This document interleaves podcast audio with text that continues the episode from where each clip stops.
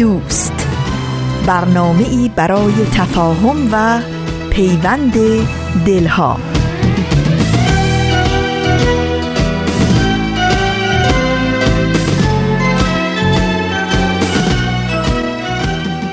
به پرده هفتم خوش اومدید.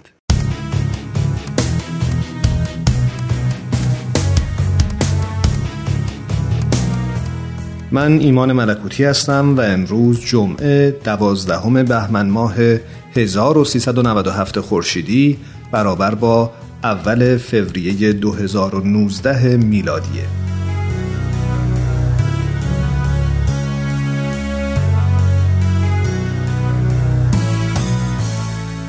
ازش پرسیدم شما چند تا خواهر و برادرید؟ در جواب گفت خانواده خیلی پر جمعیتی ندارم. کلا سه تا خواهر و برادریم. البته بودیم. پرسیدم چطور مگه؟ مکسی کرد. آهی کشید و گفت برادرم 6 ساله که فوت کرد و عمرشو داده به شما. گفتم خیلی متاسفم خدا رحمتشون کنه. نمی‌خواستم ناراحتتون کنم. همینجوری یه سوالی پرسیدم. سری تکون داد و گفت نه پسرم ناراحتم نکردی. دنیا همینه دیگه. تا بوده همین بوده و هست. یکی به دنیا میاد یکی از دنیا میره. ولی خب مرگ عزیزان سخته. مخصوصا برای من که همین یه برادر رو داشتم. و خیلی هم به هم وابسته بودیم. هنوزم که هنوزه باهاش کنار نیومدم. ولی مرور زمان خودش میشه مثل یه مرهم و میشینه رو زخم دلت. کمی معذب شدم و با خودم گفتم ای بابا دیدی چی کار کردی؟ این چه سوال بی رفتی بود که پرسیدی؟ کلی خاطرات تلخ و برای این پیرمرد بیچاره زنده کردی. ولی نمی‌دونم انگار خودش هم دلش می‌خواست با کسی درد دل کنه. بدون که حرفی بزنم خودش شروع کرد به تعریف کردن. تفاوت سنیمون زیاد نبود. فقط سه سال من بزرگتر بودم. تو خیلی چیزا هم هم عقیده بودیم ولی یه تفاوت بزرگ داشتیم. به نظرم اون نسبت به من اجتماعی تر بود. یعنی من یه کمی درونگرا بودم اون برونگرا. لبخند محفی زد و در ادامه گفت جالبه می‌دونی پسرم تو خیلی از خانواده ها همینطوره. با اینکه والدین بچه ها مشترکه با اینکه به ظاهر اصول تربیتیشون یکسانه ولی سر آخر بازم خصوصیات اخلاقی همشون کاملا مثل هم نیست. درست مثل من و برادرم. در جواب گفتم خب بالاخره ژنتیک کار خودشون می‌کنه. نمی‌ذاره هیچ آدمی کاملا شبیه اون یکی بشه. سری به نشونه تایید تکون داد و گفت با تمام تفاوتها هر دومون دوستای زیادی داشتیم. من به خاطر شغلم که معلمی بود با افراد زیادی در ارتباط بودم و دوست و آشنا زیاد داشتم. برعکس من برادرم استعداد فنی داشت. به همین خاطر دیپلم فنیشو که گرفت رفت تو کار آزاد. یه مغازه باز کرد و حسابی چسبید به کار. مغازش هم سری رونق گرفت. مشتری های زیادی داشت و بعد از سالها کار میون اون مشتری ها اونم تونست رفقای زیادی پیدا کنه. رفقایی که اونا هم مثل خودش عاشق طبیعت بودن.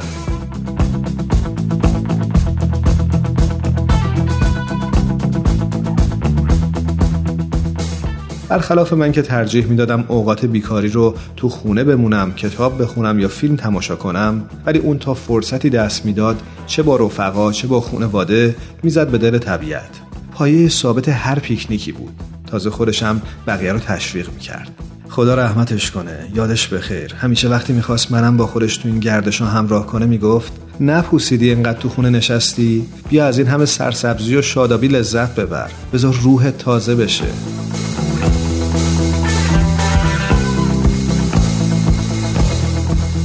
حالا که به گفتگوی اون روزم تو پارک با اون پیرمرد خوشمشرف فکر می‌کنم از خودم می‌پرسم چرا اغلب ما آدما قدر داشته رو نمی‌دونیم؟ ازشون لذت نمی‌بریم. مثلا قدر همین طبیعت همین گنجینه با ارزشی که به قول برادر مرحوم این دوستمون باعث تراوت و شادابی روحمون میشه. چرا نه تنها مراقبش نیستیم بلکه دونسته و ندونسته بهش آسیب می‌زنیم و باعث تخریبش میشیم؟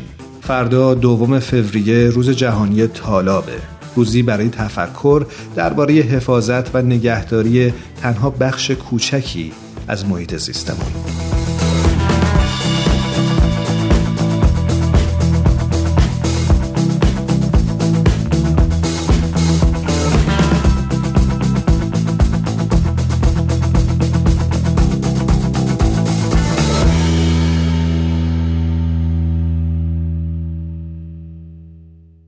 با پرده هفتم همراه بمونید.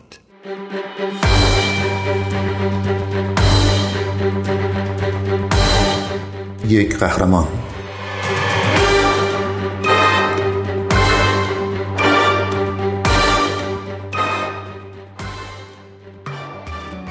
Sloths are very cute because they're very slow animals. خرس های تنبل خیلی بامزه و قشنگن. چون حیوانات کند و تنبلی هستن. دوست دارن که از جایی آویزون بشن و همیشه لبخند روی صورتشونه. اینجا در سورینام ما بیشترین جنگل های بارانی کل دنیا رو داریم. ولی خرس های تنبل زیستگاهشون رو در مناطق شهری از دست دادن. وقتی خرس های تنبل توی دردسر میافتن اون کسیه که باید خبر کنید. خرس های تنبل از درختها آویزون میشن. خیلی آروم حرکت می‌کنن و با یک نگاه لبخند به لبهای آدما میارن در سالهای اخیر اینترنت به اونها کمک کرده که بین عاشقین حیوانات شهرت بالایی به دست بیارن. ولی در کشور سورینام که در آمریکای جنوبی واقع شده یک زن برای بیش از ده ساله که محافظ خرسهای تنبل شده. مونیک پول عشقش برای این حیوانات رو در سال 2005 کشف کرد. وقتی که به دنبال سگ گم شده اش میگشت او با جامعه محافظین حیوانات تماس گرفت و با خبر شد که یک بچه خرس تنبل یتیم شده. پول قبول کرد که سرپرستی اون رو به عهده بگیره. پول که برای نحوه نگهداری از این حیوانات از متخصصین بین المللی مشورت می گرفت میگه من چیزی درباره خرسهای تنبل نمی‌دونستم ولی خیلی یاد گرفتم. حالا وقتی که خرسهای تنبل مجروح میشن یا توی دردسر میافتن همه به ما زنگ می‌زنن. پلیس، آتیش نشانی و حتی باغ وحش ها به من زنگ می‌زنن. پول در ادامه میگه بعضی ها منو خانم خرس تنبل صدا می‌زنن. فکر می‌کنم این یه افتخاره. امروزه مؤسسه غیر انتفاعی پول به نام Green Heritage Fund Suriname به محافظت از خرسهای تنبل کمک می‌کنه و برنامه های حفاظتی دیگری رو هم در کشور اجرا می‌کنه.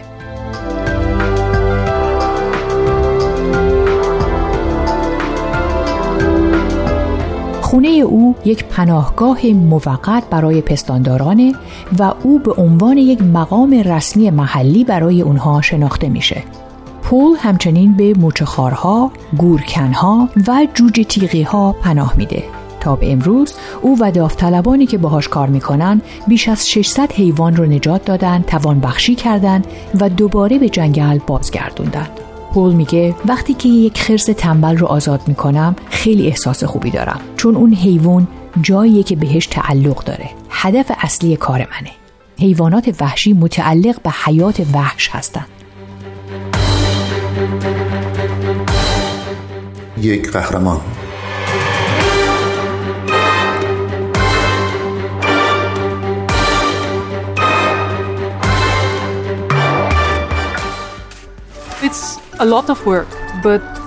کارهای زیادی هست که باید انجام بدم ولی وقتی به خونم میرم خرس های تنبل رو می‌بینم اونا اینجوری زندگی می‌کنن میخوابن می‌خورن خودشونو تمیز می‌کنن و دوباره میخوابن خبرنگار CNN با پول راجع به زندگیش با خرسهای تنبل و کارهای محیط زیستیش صحبت کرده. ازش می‌پرسه چه خطرات و ریسک هایی خرسهای تنبل رو در سورینام تهدید می‌کنه. 94 درصد کشور سورینام جنگله که بالاترین میزان پوشش جنگلی در سراسر دنیاست. خرس های تنبل در این قسمت از دنیا در معرض خطر نیستند ولی این به این معنا نیست که تهدید نمیشن. عمده خطری که این خرس ها با آن روبرو هستند در منطقه شهری نزدیک پاراماریبو پایتخت کشوره من به طور متوسط هفته یک تماس در مورد این خرس ها دریافت می‌کنم همینطور که شهر توسعه پیدا می‌کنه این حیوانات زیستگاه جنگلیشون رو خیلی سریع از دست میدن. اونا در همون مقدار کوچیکی که از محل زندگیشون باقی مونده جمع میشن. بعضیاشون به باغچه های مردم میان سگا بهشون حمله می‌کنن به بالکن خونه های مردم میرن و اونا به من زنگ می‌زنن و من این حیوانات رو نجات میدم. بیشترین تعداد حیواناتی که نجات دادیم در سال 2012 میلادی بود. شنیدم این قطع زمین قرار تخلیه بشه. به من گفتن چهارده حیوان اونجا هستن. ولی ما دیویست تا رو نجات دادیم که حدود 180 تاشون خرس تنبل بودن. ما اسم این عملیات رو نبرد آخر زمان خرس های تنبل گذاشتیم. برای اونها آخر دنیا بود. و زمان واقعا عجیبی بود. چون خرسای تنبل همه جا بودن. توی اتاق نشیمن توی قفس توی گاراژ خونم دهها داوطلب به هم کمک می‌کردن ولی زندگیم پر از خرسهای تنبل شده بود.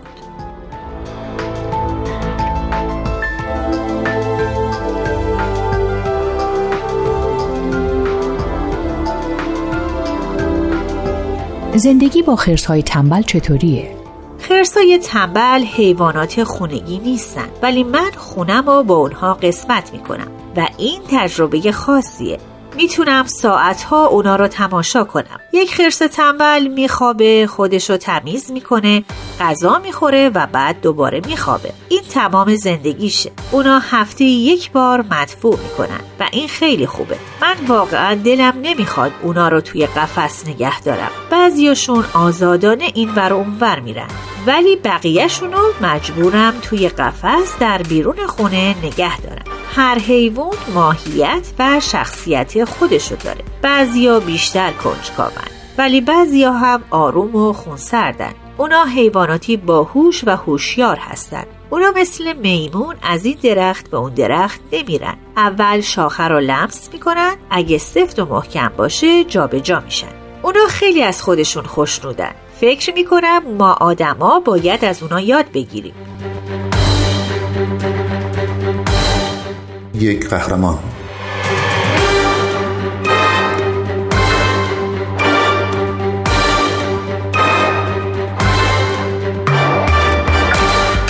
هدف اصلی شما برای نجات خرس تنبل آزادی اون توی جنگله. این چطور اتفاق میافته؟ من دو محل مختلف برای رها کردن اونا دارم که می‌دونم اونجا در امان خواهند بود.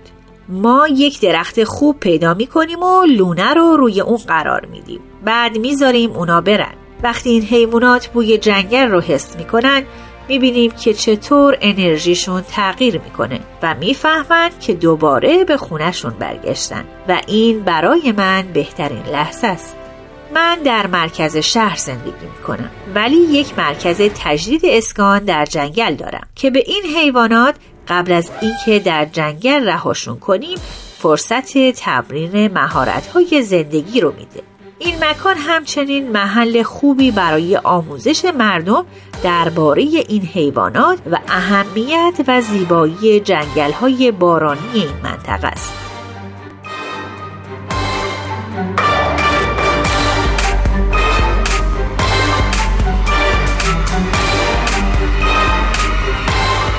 شما یه جورایی به شکل تصادفی کار مراقبت از خرسهای تنبل رو شروع کردین کارهای محافظتی شما در طی این چند سال چطور رشد کردن؟ من در هلند بزرگ شدم و وقتی که به سورینام اومدم با یک سازمان غیر انتفاعی محیط زیست به نام حفاظت بین المللی شروع به کار کردم.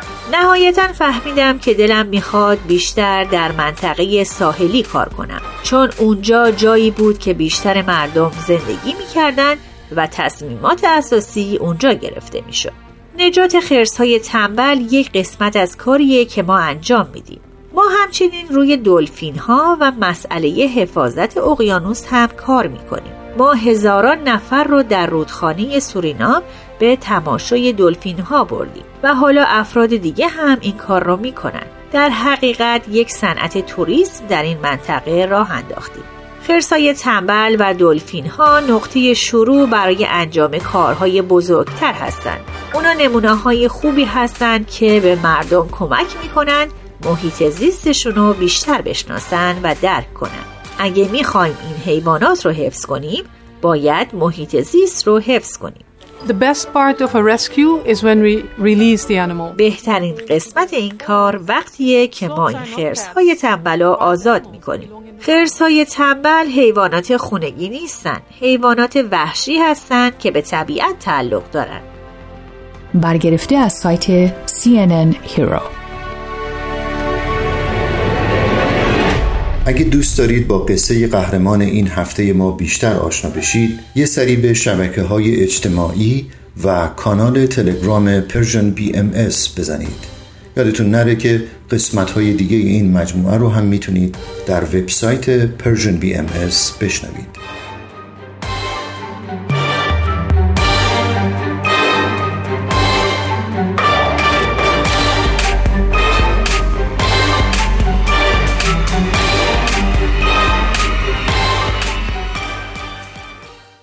ما رو در اینستاگرام هم دنبال کنید. آدرس ما هست Persian BMS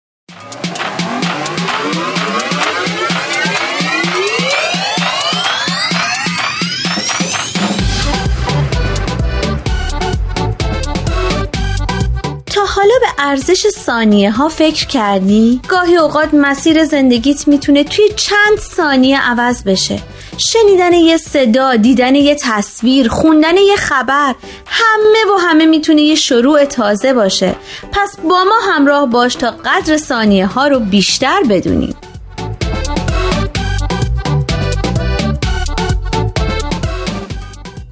چند ثانیه با شما؟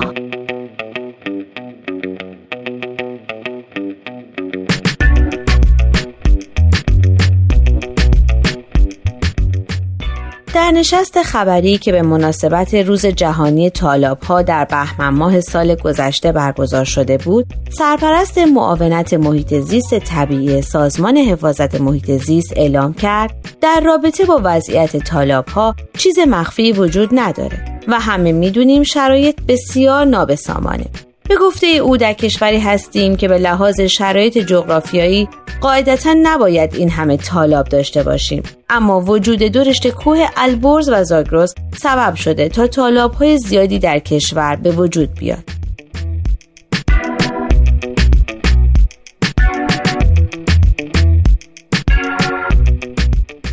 چیزی بیش از 250 طالاب که از این میان 105 طالاب مورد مطالعه قرار گرفته. متاسفانه 28 تا از اونها آسیب جدی دیدن و به کانونهای گرد و غبار بدل شدند.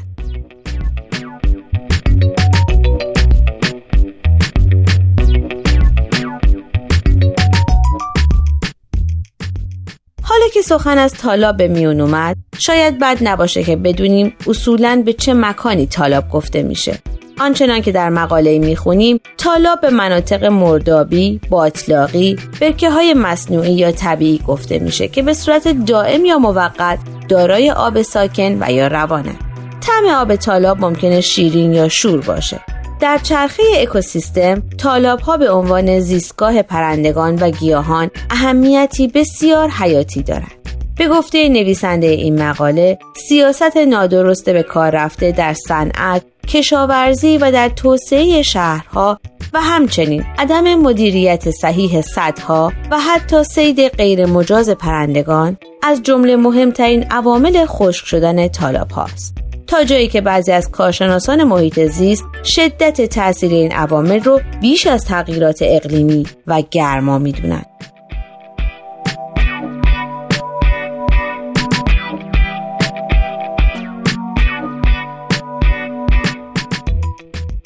اینک یک سوال آیا برای حفظ طالاب ها اقدامی هم صورت گرفته؟ در جواب می‌توان گفت روز جهانی طالاب اقدامی است در این راستا. سیزدهم بهمن ماه با عنوان روز جهانی طالاب ها شناخته میشه. 47 سال پیش در 13 بهمن 1349 نشستی در رامسر برگزار شد با هدف حفاظت از طالاب های جهان. در پایان این نشست کنوانسیونی به امضای 18 کشور اولین گام برای حفاظت از های جهان بود که تعداد اعضای اون به 169 کشور رسید.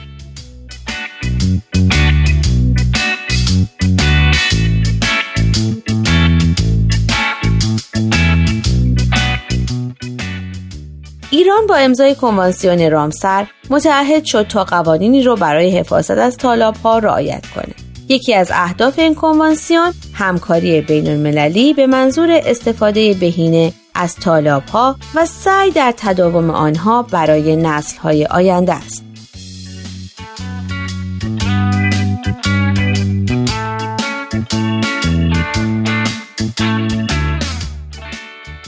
سال گذشته میلادی نیز برای روز جهانی طالاب شعاری در نظر گرفته شده بود. شعاری به این مضمون طالاب ها برای آینده شهری پایدار در توضیح علت این انتخاب این چنین آمده در شهرهایی در حال توسعه طالاب ها اغلب به عنوان یک زمین بایر مکانی برای تخلیه زباله به حساب میان یا تغییر کاربری پیدا می کنند. دانشمندان تخمین زدند که حداقل 64 درصد از های جهان از سال 1900 میلادی ناپدید شدند.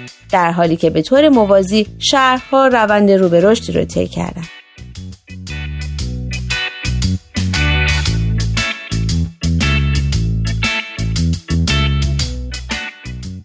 پس به منظور افزایش توجه همگان به این نکته که چگونه تالاب های شهری در آینده به شهرهای پایدار کمک می‌کنند این شعار در نظر گرفته شده چرا که تالاب های شهری مزایای متعددی دارند مثل کنترل سیل، تأمین آب، فضای سبز و بسیاری موارد دیگه.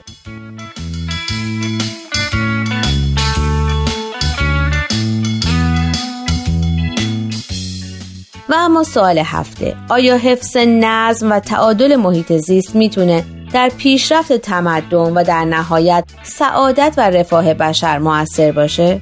به نظر شما بازیابی چنین نظمی نیازمنده چه تغییرات اساسی است؟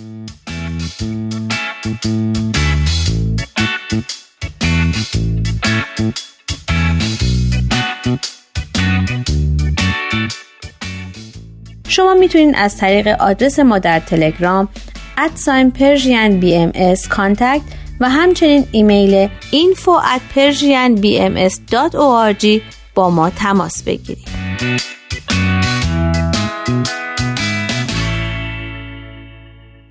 آرشیو این مجموعه در وبسایت Persian BMS به آدرس www. Persian Bahai Media نقطه ORG در دسترس شماست ای ای که می سوزی و می سوزانیم پشت پلکت شب به شب زندانیم ای جان ای نگاه بی گناهت آسمان.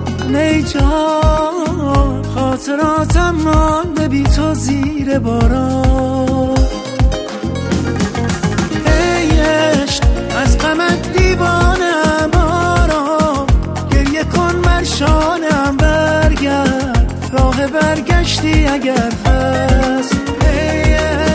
دل به دریا می‌زنم تو فاریم امشب.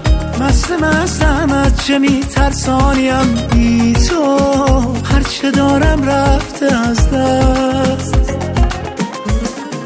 همراهان عزیز خواستیم از این فرصت استفاده بکنیم و بهتون اطلاع بدیم که اپلیکیشن جدید Persian BMS الان برای همه همراهان این رسانه در دسترسه کافیه که نام Persian BMS رو در Google Play Store یا App Store جستجو بکنید و بعد از نصب اون روی دستگاهتون به برنامه های ما دسترسی داشته باشید همینطور مثل قبل پخش مستقیم 24 ساعته این رسانه از طریق این اپلیکیشن در دسترس شما خواهد بود. نکته آخر این که کاربران سیستم عامل iOS که از قبل اپلیکیشن Persian B رو نصب کرده بودند این اپلیکیشن در روی دستگاه شما به صورت خودکار به روز خواهد شد. اما کاربران اندروید بایستی اپلیکیشن قبلی رو حذف کنند و اپ جدید رو نصب کنند. ممنونیم که با ما همراهید. آرزوهای تو را دادم به باد. ای داد داد از آن اشکی که از چشم تو افتاد.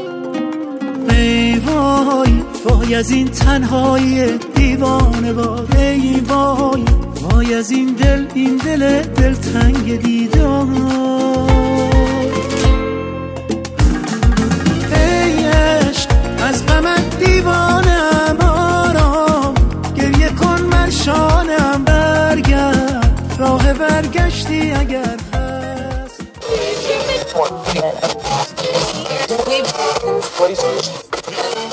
اگه امروز حالت خوبه اگه یه عالمه انرژی مثبت داری اگه حس خوبی داری و دلت نمی‌خواد که اونو از دست بدی اگه می‌خوای برای شروع هفته تازه انگیزه داشته باشی فقط کافیه که فرکانس ذهن تو روی موج مثبت رادیوی ما تنظیم کنی.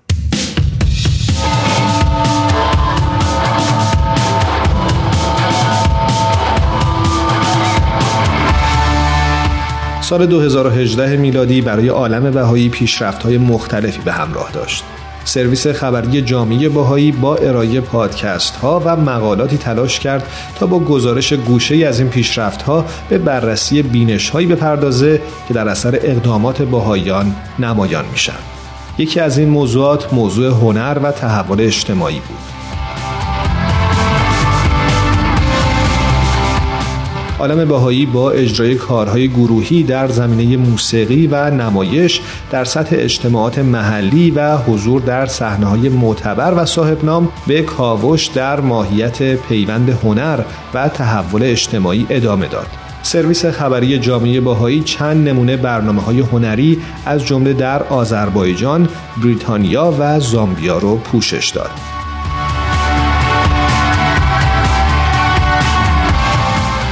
خانم کامل سلیم مسلمگیزی خبرنگار آذربایجانی تئاتر دختر خورشید رو به روی صحنه برد. این نمایش با الهام از زندگی طاهره قرتالعین یکی از چهره های برجسته سالهای اولیه تاریخ بهایی تنظیم شده بود. این تئاتر شجاعت بینظیر طاهره در سرتاسر سر زندگیش رو به عنوان یک شاعر، دانشمند و قهرمان آزادی زنها به تصویر کشید. نمایش موزیکال هنری باکس براون در جشنواره فرینج در شهر ادینبرو که شهرت جهانی داره داستان زندگی مردی رو بازگو کرد که برای رهایی از بردهداری درون جعبه ای رفت و خودش رو از جنوب ایالات متحده به سوی آزادی ارسال کرد. این نمایش با استفاده از هنر به عنوان ابزار قدرتمندی برای ارتقای آگاهی محرک گفتگوهای سازنده ای شد و الهام بخش اقدام و تحول اجتماعی بود.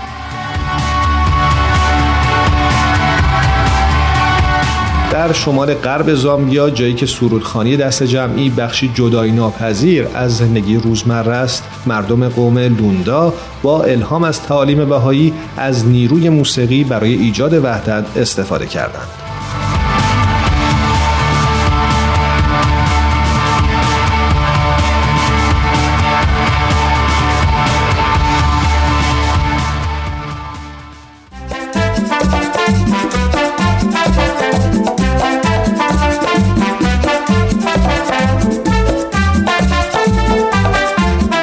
به راستی چه زیبا می‌گوید تهمینه میلانی که من زن بودنم را دوست دارم.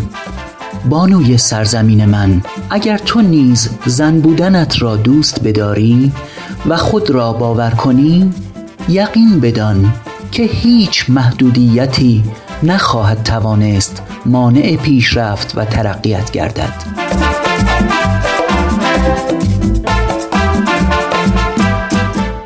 بانوی سرزمین من.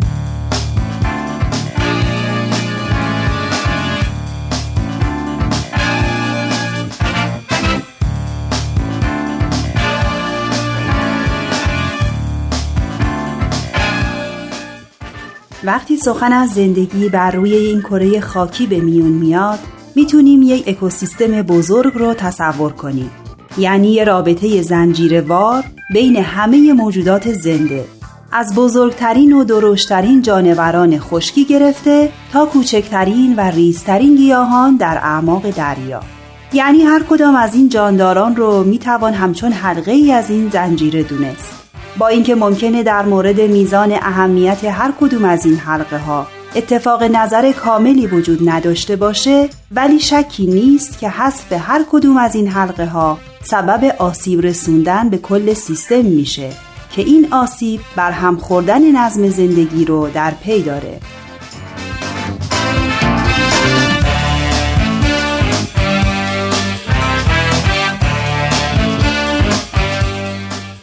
نویسنده مقاله‌ای معتقده تا چند دهه قبل تغییرات اکوسیستمی زمین حالت خودتنظیمی داشت.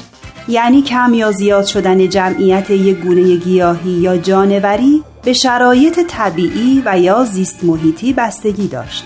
اما در طی نیم قرن اخیر با دخالت دست بشری این سیستم به شدت دچار آسیب شده. مثلا به علت آلودگی های صنعتی برخی از گونه های مختلف جانوری از بین رفتند. و یا به منظور مصارف صنعتی جنگل ها و یا محیط های زیست طبیعی تخریب شدند و یا اینکه شکار بیرویه و کنترل نشده خطر انقراض بعضی از گونه های خاص جانوری رو افزایش داده. به عنوان مثال در 20 سال گذشته جمعیت شیر آفریقایی به طور قابل ملاحظه‌ای کاهش یافته که این مسئله در گونه های مختلف جانوری ایران نیز به چشم می‌خوره.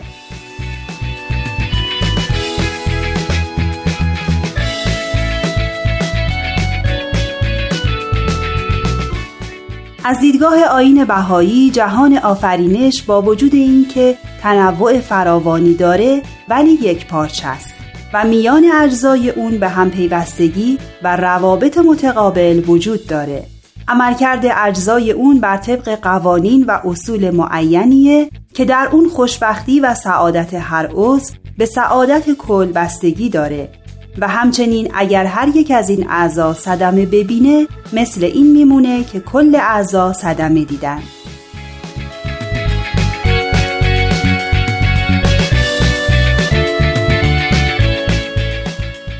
بهاییان معتقدند حضرت بهاءالله مؤسس آین بهایی طبیعت رو انعکاسی از صفات خداوندی و جلوه ای از اراده الهی معرفی کردند.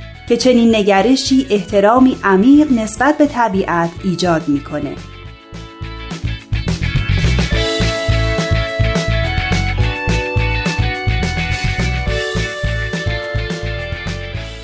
بانوی سرزمین من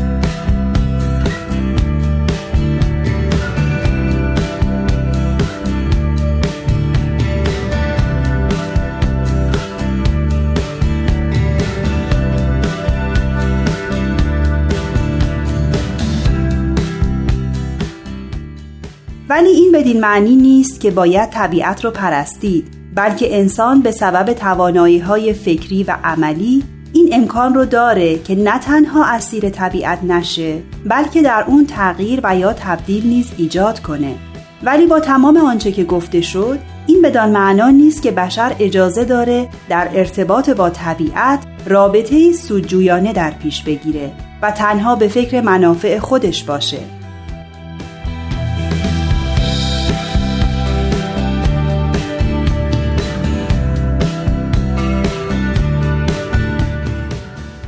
شواهد نشون دهنده اونه که نظم کنونی جهان در حفاظت از محیط زیست و تضمین سلامت انسانها در برابر صدمات ویرانگر موفق نبوده زیرا فرهنگ مصرفگرایی که امروزه در جوامع به شدت در حال گسترشه انسانها رو بیش از پیش تشویق و ترغیب می‌کنه که هرچه سریعتر نیازهای کاذبشون رو برطرف کنند و در بسیاری از این موارد برای دستیابی به همین خواسته های غیر ضروری تخریب محیط زیست شدت میابه.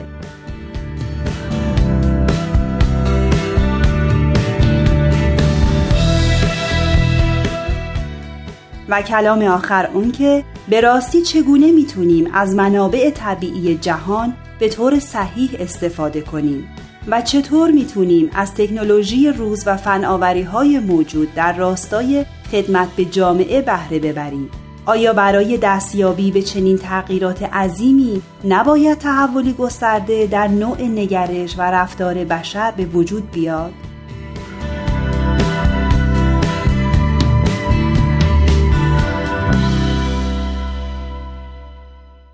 نسیم، بدی، تارا، آزین، بهمن، فرح، میساق و الهام از تهیه کنندگان برنامه پرده هفتم هستند. کوچه فصل دوم قسمت چهاردهم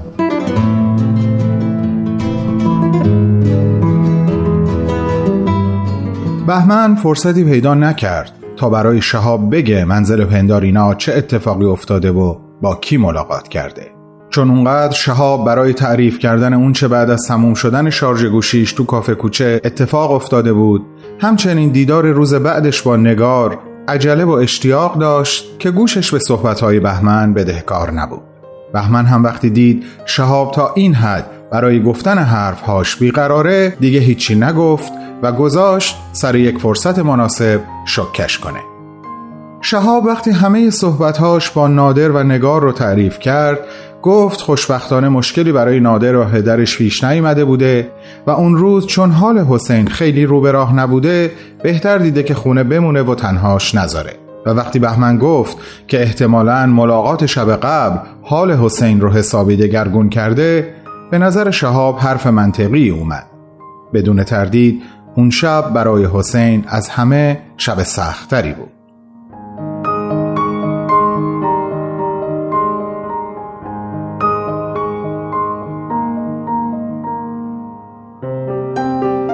با این حال شهاب اصلا نمی‌تونست مثل پدر و مادرش احساس مثبتی نسبت به حسین داشته باشه. چیزی که در این ارتباط برای شهاب بسیار مهم بود این بود که تونسته بود از طریق اونها سرنخی از ستاره به دست بیاره.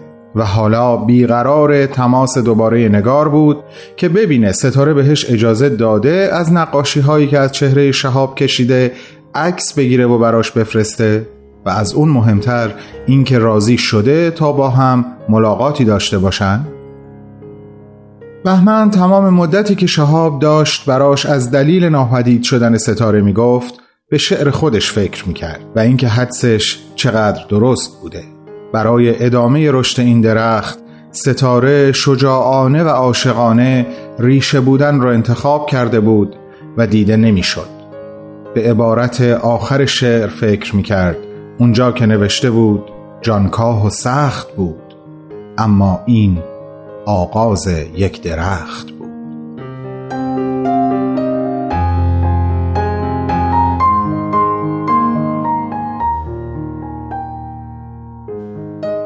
حرفی در برابر این تصمیم نداشت که بزنه. فقط امیدوار بود بتونه روزی همه احساس و تفکرش رو در قالب یک شعر یا ترانه تقدیم ستاره کنه.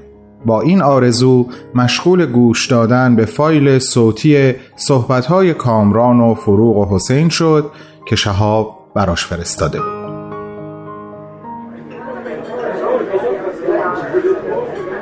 می‌تونم احساستو درک کنم حسین.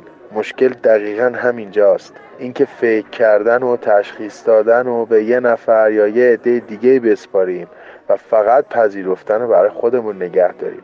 در حالی که اگر از اول خودمون بریم سراغ چیزی که می‌خوایم ازش سر در بیاریم و به فهم خودمون اعتماد کنیم همه چی خیلی بهتر میشه.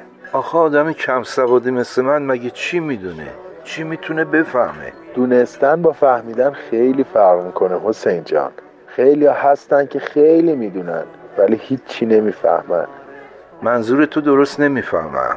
من می‌تونم یه مثال بزنم؟ آره بگو. ابو جهل قبل از اظهار امر یا همون بعثت حضرت محمد لقبش ابوالعلم بود. پس معلومه که خیلی می‌دونست اما حقیقت رو تو لباس دین جدید نفهمید. به همین خاطر شد ابو جهل. چه مثال خوبی زدی هاش خانم. حسابی حالیم شد. خواهش می‌کنم. در ضمن شما می‌تونین منو خواهر خودتون فرض کنین. اینقدر معذب نباشین. سرتون رو بالا بگیرین. خدا از خواهری کمتون نکنه. من فکر کنم تو باید به خودت فرصت بیشتری بدی حسین. بذار صادقانه یه چیزی رو بهت بگم. تو با دیدن یک حدیث از حضرت محمد تو کتاب روحی حسابی طوفانی شدی. همین قدر هم احتمال میره با شنیدن یک حرف مثلا از یه آخون یا حتی همین حاج آقا کهنسال خودمون دوباره به همون حس و احساسی که داشتی برگردی. من اصلا نمی‌خوام این تلاش تو برای درک حقیقت نادیده بگیرم یا اونو کم اهمیت جلوه بدم. فقط منظورم اینه به خودت فرصت بده و همه چی رو به زبان بسپار.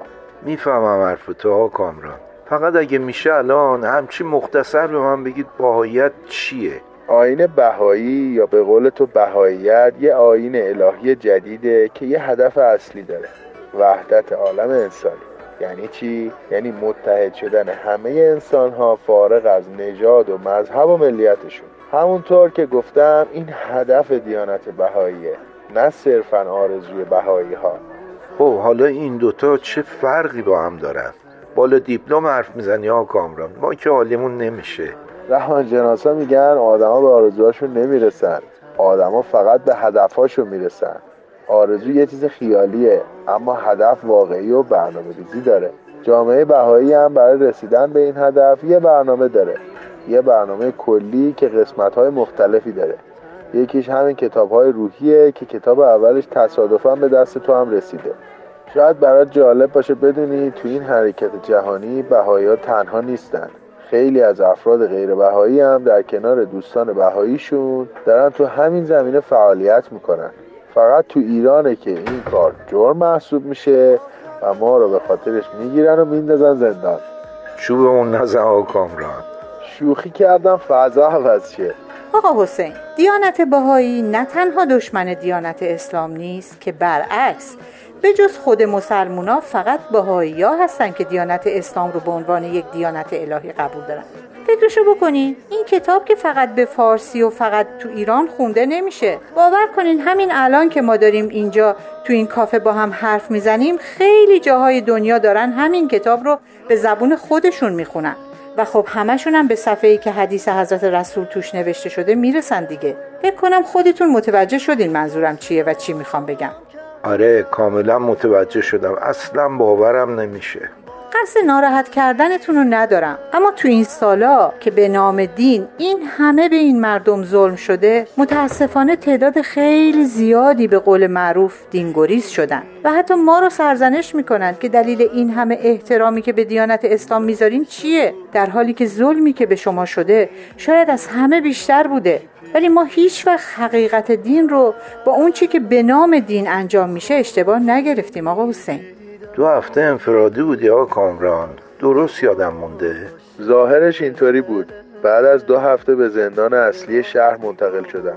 اما کماکان تو انفرادی و تحت بازجویی بودم. حدود سه ماه. عجب اینو نمی‌دونستم. فکر می‌کردم همون دو هفته بوده. ولش کن حسین. الان چه وقت گفتن این حرف هاست راست میگی پس بذار یه چیز دیگه بگم. شما واسه من و نادر حاضر این کلاس روحی بذاری؟ ما خودمون اینو خوندیم اما خدایی یه جایشو اصلا نفهمیدیم. مطمئنی حسین؟ به خطراتش فکر کردی؟ آره من فکر کردم. اما لطفا شما هم فکر کنید بعد جواب منو بدید. آره اینطوری بهتره. اجازه بدین یکم بیشتر راجع بهش فکر کنیم. پس بذار من و فروغ یه مشورتی با همدیگه و با شهاب بکنیم. خبرشو بهت میدم. خیلی ازتون ممنونم. چاکریم آقا حسین به قول یکی از دوستای خوب من الهی حی و قیوم باشی و یکت همیشه صد تا پر کنه. تمام خندیدم. تمام شوخی ایمیلی که نگار واسش فرستاده بود خوند و بعد هر چقدر سعی کرد دوباره بره سراغ بوم نقاشیش نتونست. بی اون که از پای لپتاپش بلند شه قلموی توی دستش رو به سمت تابلو پرت کرد صدای موسیقی رو بلند کرد آرنج هاش رو روی میز گذاشت و صورتش رو در میان دست های رنگیش پنهان کرد.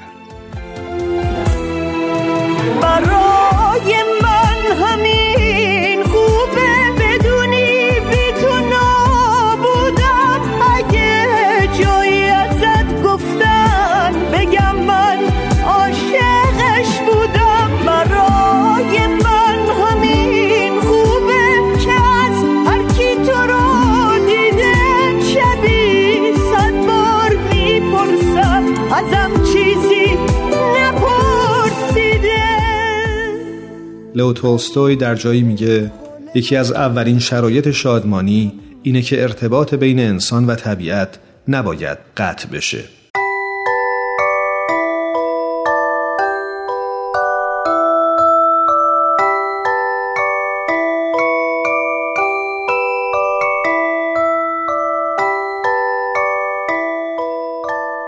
ام استودیوز به سفارش رادیو پیام دوست این برنامه رو براتون تهیه کرده بود.